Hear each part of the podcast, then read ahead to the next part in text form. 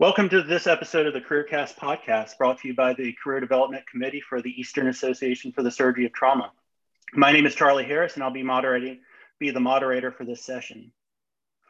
Today we're going to try something different. Uh, one question that comes up when some of our uh, fellow and junior faculty members uh, have is how can they navigate membership in a professional society to create success in your career and uh, other advancement opportunities.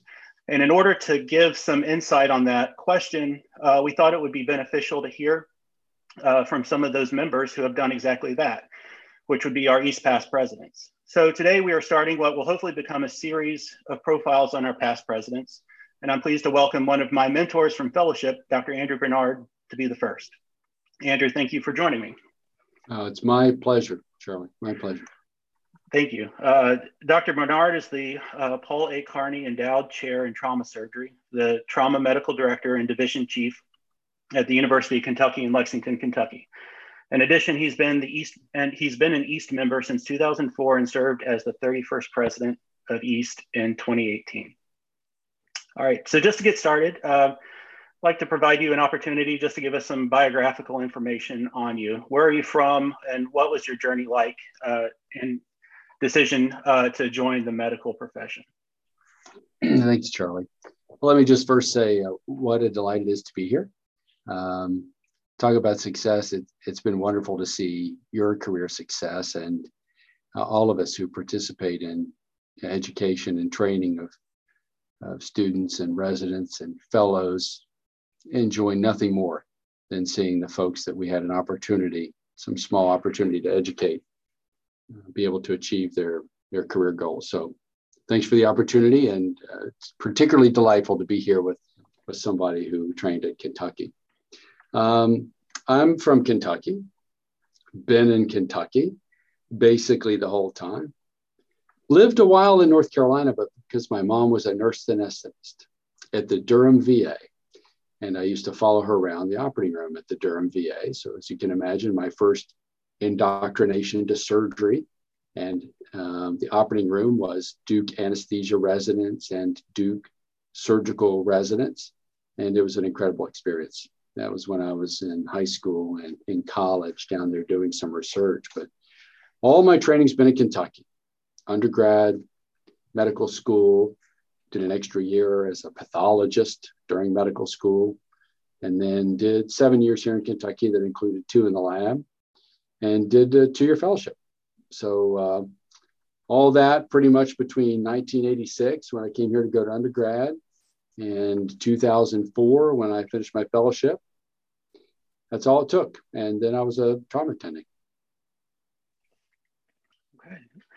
Uh, so, what experience pushed you in? Well, you sort of answered the question uh, for a career in surgery, but um, did you consider other any other specialties in surgery, or were you uh, interested in trauma the whole time? No, I thought about being a pathologist for a while. I was into forensics, but I liked the patient interaction, which just isn't the same in forensics. Mm-hmm. So I ruled that out.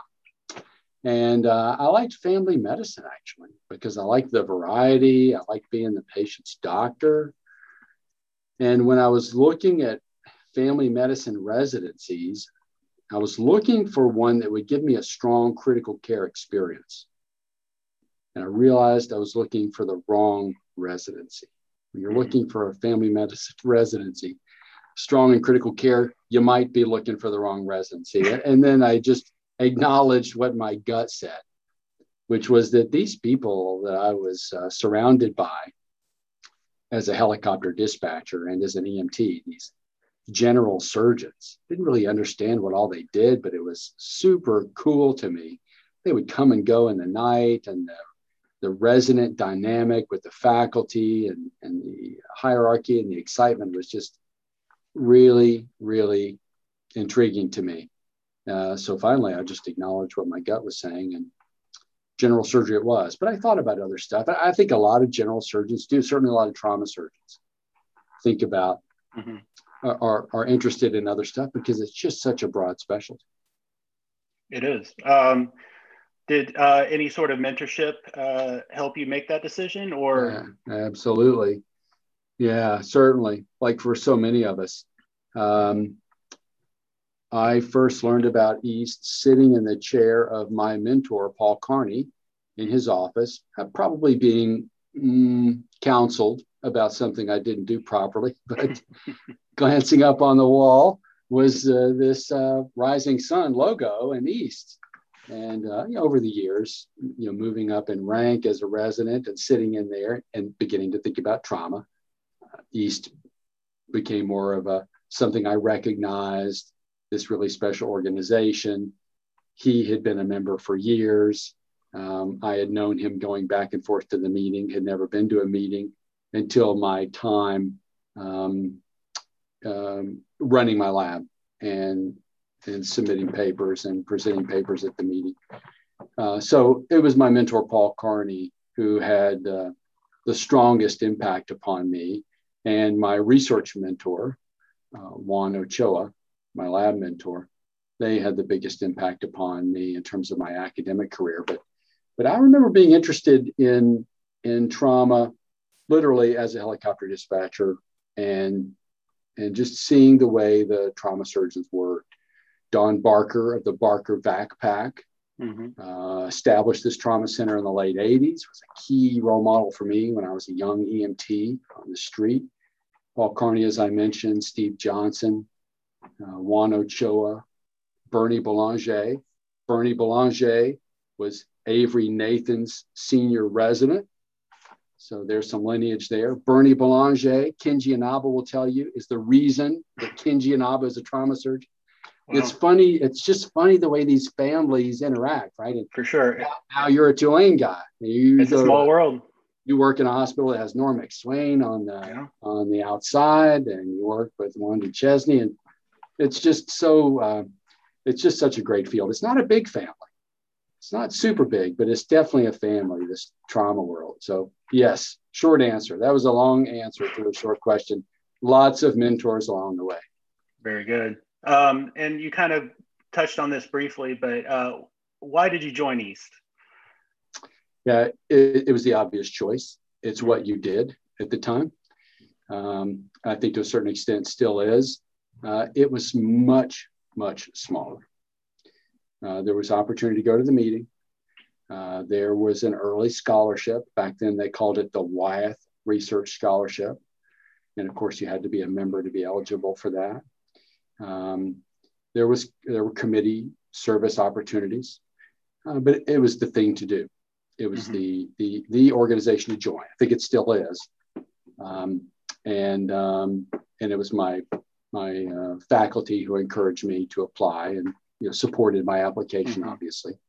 Uh, it's an easy organization to get into. It's just a great one uh, starting out. Okay. Uh, and that was uh, approximately fellowship and transitioning to a first first job when you joined. Yes, yes, exactly. I I took over the lab that I had been in as a research fellow. I spent two years in that lab, wrote a bunch of papers, had a fantastic time.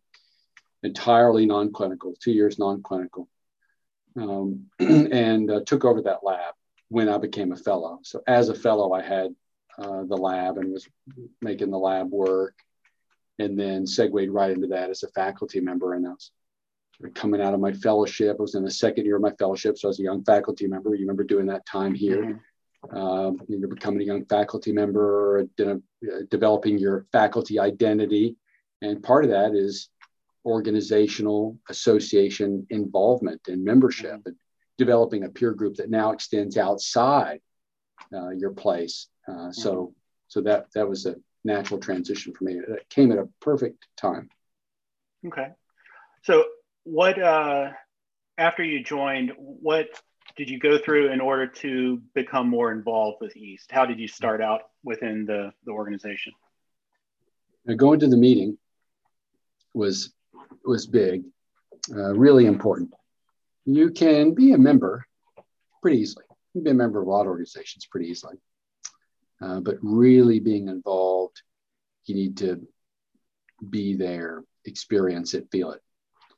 And it is really the people, right? It's the organization, but the organization is the people. It's the members, it's your friends who are members. It's the organizational leadership, it's the committee chairs. East has an incredible cadre of, of executive leaders. These are the, the folks we sometimes refer to as the office or the central office. These are the executives who make the organization run. Uh, so they were um, a, a, presence and remain a presence and uh, these constant faces that you see when you're checking in. Mm-hmm. Those faces who greet you, greet you by name, recognize you, you know, ask you how things are at home and the family and all that. So showing up at the meeting, developing relationships, um, and, you know, making yourself, making yourself uh, present. Mm-hmm. Um, Kim Davis, one of my big mentors, always says 90% of job performance is showing up and doing your job. And of course, you can become a member of East pretty easily. But if you really want to be in, involved, and certainly be part of the organizational leadership, you just got to show up, mm-hmm. show up, and then do your job uh, in a way, get on a committee, and um, and deliver in your committee responsibilities. Show up at the committee meetings, volunteer to take something, run with it, do a good job, bring it back. Do you remember your first committee? Uh, I uh, my first committee was uh, scholarship. Scholarship. I had uh, applied for and been granted one of the research scholarships which was career transformative for me at a time when I had no extramural funding. I had some intramural funding from the College of Medicine here at Kentucky, at UK, to keep my lab going, but this was extramural funding.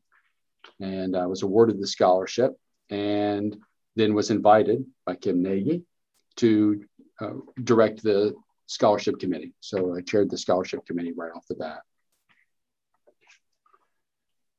You chaired it right off the bat. Chaired it right off the bat. Okay. Very good. So a, a, a lucky break, you might say. But being a being a scholarship recipient certainly, being a scholarship recipient certainly helped. I could only imagine being a uh, being uh, at my first meeting and being a chair of a committee. So, well, interesting story.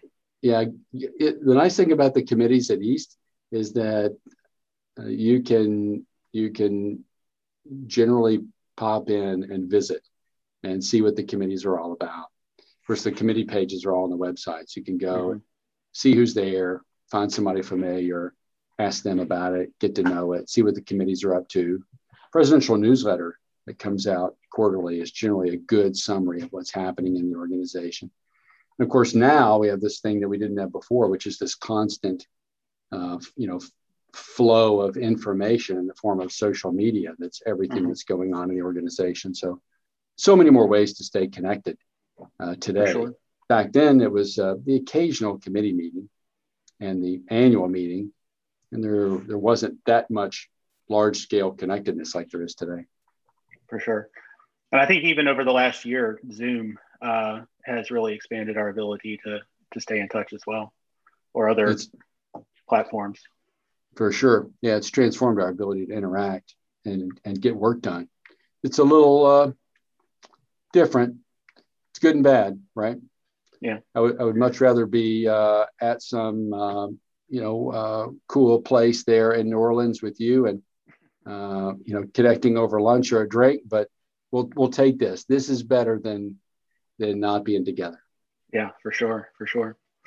So, um, can you walk us through um, your experience in East from how you got from uh, the uh, the chair of your or as a member of your committee, then a chair of your committee. How does how does the whole process of getting involved in leadership opportunities within the organization work? Um, and how does how does one get into the even be in the conversation of being a candidate for president or secretary or treasurer or something like that? Yeah, it's a great question. I'm glad you asked. It it, it can be uh, shrouded in a little bit of mystery.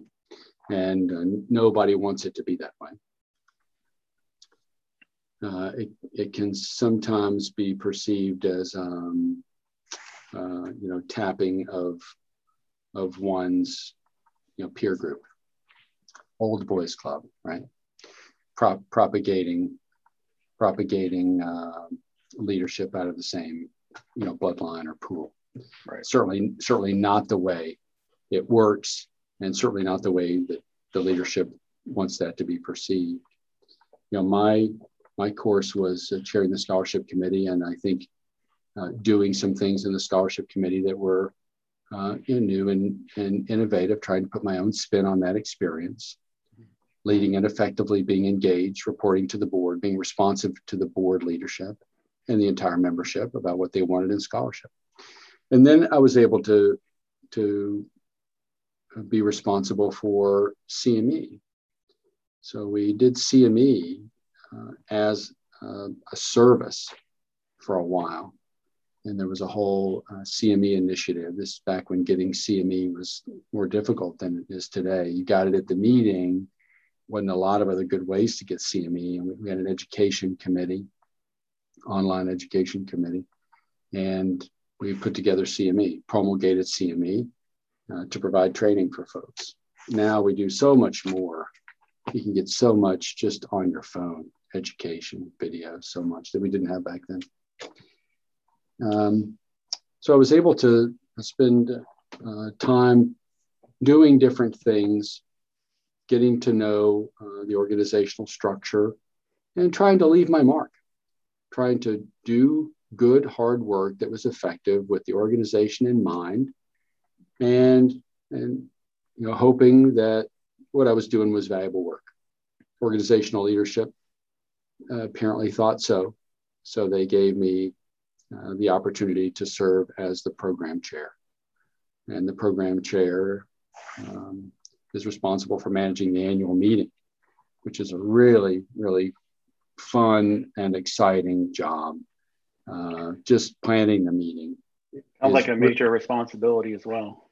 Well, the good news is that there are professional meeting planners. You know, Rachel Dixon and uh, Christine Eam, they, they are professionals at carrying out meetings. Now, King de Latrina, um, they're pros. And uh, it's like a lot of things. It might look like you could sort of pull it together, but it's not intuitive. And there is a science to how major meetings are carried out, um, particularly with regards to budgeting. So remember in the old days, when the East meeting started, it was a group of trauma surgeons. Mm-hmm. Everything about it. There was no Christine E. There was no central office, there was no executive committee. So imagine 30 or 40 or 50 trauma surgeons deciding they were going to go have a meeting and they were going to have papers at the meeting. And out of the meeting, they were going to have manuscripts and all that. And they, you know, put it together, did a fine job. But you can imagine the uh, how the budgeting went. So then you call a resort somewhere and say, we want to come and we're going to bring our families. There was no negotiating a rate. We paid top dollar for everything. And um, people brought their administrative assistants who were typing up the, the manuscripts in real time. And so they finished the meeting with, with printed papers that were ready to submit. It was just a massive amount of work done entirely by trauma surgeons who know a lot about trauma surgery, but don't necessarily know a whole lot about all those other things that go into a meeting. In any case, the good the good part of about being a program chair is a lot of the structure of the meeting you, you don't have to worry about. But what you focus on is content. So you got this this um, annual scientific assembly committee. It's this really dynamic, uh, fun group of people who get together in Chicago in July and um, read all the abstracts, talk about the abstracts, decide which abstracts are going to go on to the meeting, which ones are orals, which ones are posters and quick shots, and then look at all the special programming options. People propose special programming, short courses, and half day symposia. You pick all that and you plan this terrific experience when you're going to all be together in six months in some great destination with all your friends. That's fun. So I, I had the opportunity to do that. And then I must have done okay at that because uh, they let me move up to the role of president. It's a, it was a lot of, a lot of being around and doing stuff and trying to get my hands in a lot of the activities and um, working really hard for the organization and its members. Basically, meeting a lot of people, doing your job, and eventually opportunities will make themselves available to you. Yeah, people notice people who uh, are stepping up and stepping out, right? It can be as simple as a committee meeting. If you're on a committee, sometimes it's hard, right? You, you zoom in or call in to a to a committee meeting, you're in the middle of a busy operative day, maybe you're between cases or you got some patient issue or some personal issue and it's not really convenient timing and you're a little bit distracted. But when the committee chair says, Hey, would anyone like to? Uh, are there any volunteers? What do you like to volunteer for? That's the door opening, right? Mm-hmm. That's the time to step out. And I, and I know we have to be careful about not committing to too much. But particularly early in your career, you want to be relatively selective about what you say no to. Um, you, you don't want to launch off in, in big directions that are not in the direction that you think your career should go in. If, if you're not a big time researcher and somebody comes and says, listen, I would like to have you be our research person. I would like to have you commit a significant amount of, significant amount of your time to do this or that. That's probably not a good career choice. Mm-hmm. But getting involved in committees like this, getting involved in things in your department, um, particularly if they're coming from somebody in a leadership position, I generally try to say yes to those things, particularly early in your career. Mm-hmm. So you'll, you'll quickly you'll quickly become a standout like that and then once you have uh, have some experience and a little bit more of a defined trajectory gives you the ability to be a little bit more selective in the future yeah for sure i talked to our fellow applicants and young faculty here about this you can't expect to just by random chance end up in the place you want to be right you need to sit down and think about where you want to be in one years, three years, and five years, and 10 years. You don't have to necessarily commit exactly to any particular thing, but general ideas about where you want to be. And then you have to plan the path to get there. What clinical things to get there? What administrative things? What further education you might need? Uh, what memberships you might need? contacts, organizational relationships you'll need to get there. And then you set about executing on that. It's like uh, it's like orienteering. Uh, you're, you're in the wilderness. You know what you want to get from this point to that other point, and you want to get there in about this amount of time. Okay, how are we going to get there? We're going to go this step and then that step and then over there and then over there and over there. And we think that's generally going to put us where we want to be in the time frame that we think. There's always going to be variability but you got to have a plan and you got to generally try to execute on it. And just like you do when you're in the wilderness and you're, you're orienteering, is you've got to constantly be rechecking the map. Mm-hmm. And you're, and you're rechecking your map with somebody who is a, a mentor uh, or confidant that you can go to and say, here's where I am on this. I thought this is what I wanted and where I was going. I'm really not sure. What do you think?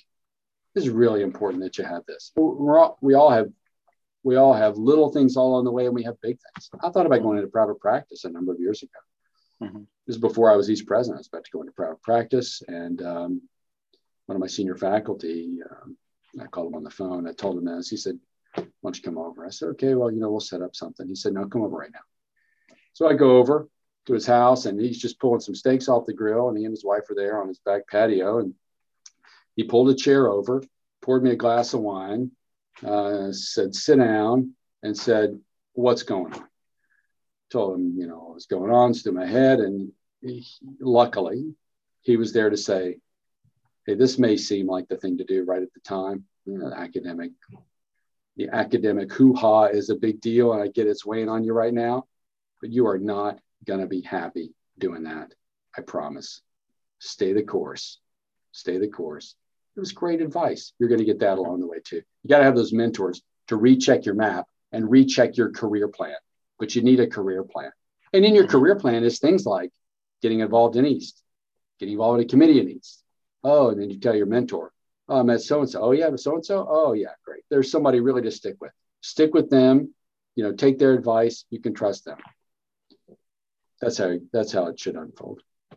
Very nice. So um, you had mentioned you were uh, the on the program committee. Um, is that the group from which the presidents are chosen? Um, is it just up for any mm-hmm. nomination, uh, or do you have to get to a certain point to even be in consideration? Yeah, there is no there is no guarantee to be the president other than the president elect. The, historically, it came from the secretary, mm-hmm. um, the secretary treasurer, mm-hmm. and the and the and the program chair. Okay. Uh, now there's a secretary and a treasurer distinctly. Those are distinct roles. Mm-hmm. And there's not really a program chair. So um, it tends to still come from the secretary and the treasurer on a three year cycle. And then okay. the third year is a um, somebody who's not mm-hmm. the secretary or the treasurer, somebody else who has had a track record in the organization. And I think that's the thing for people to understand and appreciate. Um, moving up within the organization is dependent upon your track record, mm-hmm. what you've done, and how well you did it. Uh, I think right. in general, we do a good job at having these things be earned. And you know, obviously, as I highlighted uh, in my presidential address on equity, we have to do that very carefully with uh, equity in mind, making sure we're sure. checking our checking our biases. And I, I think we have to acknowledge that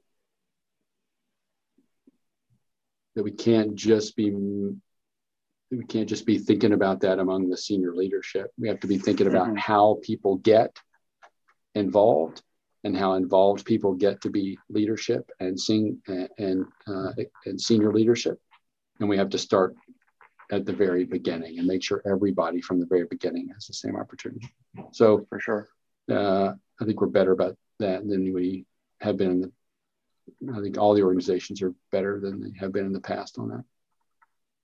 For sure, it's funny the, the board uh, board structure bo- boards are interesting things, and I, I've always thought it would be an interesting career class to do one on boards because all of us get invited to serve on boards. And board service is non intuitive either. Mm-hmm. Uh, surgeons, we tend to think we're good at everything, right? trauma surgeons in particular. Board service is special. It, there's a science to how boards work too. And, um, and you learn a lot when you're on the board. You learn about how boards work, how boards function well. East board functions very, very well. Uh, but um, lots of East members are going to be invited to participate, serve on boards. And I'm sure many of the members who are listening right now uh, can think of times when they saw a board not doing very well. Uh, boards can get out of balance where the executive is really controlling things and the board really isn't doing anything. Uh, they can get out of balance where the board is controlling everything and wants to micromanage, and the executive really can't do what they need to do to make the organization run. The craziest board I was ever on was the local youth soccer club. Talk about drama and dynamics. That's the soccer that's parents. The, that's the toughest board experience I ever had.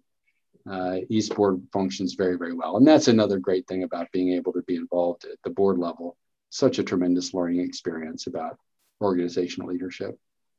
For sure, there, there are pros there. All right. Well, um, is there anything else you'd like to uh, add to the discussion uh, in terms of uh, how to become more involved in East and how it sounds like there are multiple different pathways uh, to uh, upper leadership within the organization. It's just a matter of choosing which one is right for you. We've sort of heard your pathway, and I hope we can hear about different pathways from some of the other past presidents. Um, but is there anything else that you would like to to add into this discussion?